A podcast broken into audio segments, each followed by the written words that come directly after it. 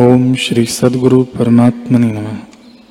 श्री वशिष्ठ जी बोले, ही राम जी, जो पुरुष उसमें स्थित हुआ है, उसको संसार रूपी सर्प डस नहीं सकता।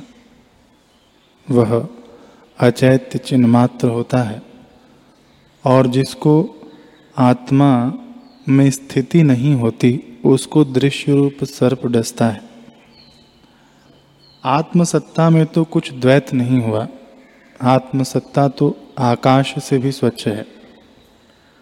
इनका दृष्टा, दर्शन, दृश्य, स्वतः अनुभव सत्ता आत्मा का रूप है, और वह अभ्यास करने से प्राप्त होती है।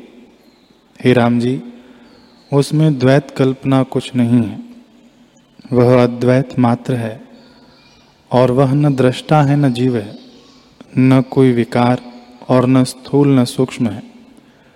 एक शुद्ध अद्वैत रूप अपने आप में स्थित है।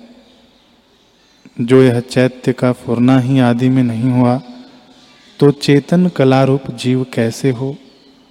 और जो जीव ही नहीं तो बुद्धि कैसे हो?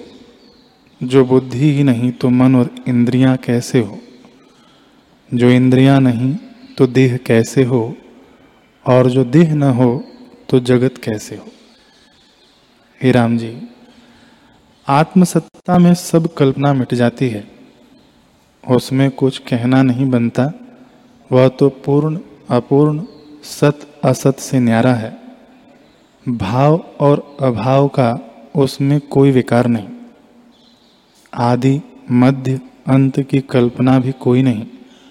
वह तो अजर, अमर, आनंद, अनंत, चित्त, स्वरूप, अचैत्य, चिन्मात्र और अवाक्य पद है।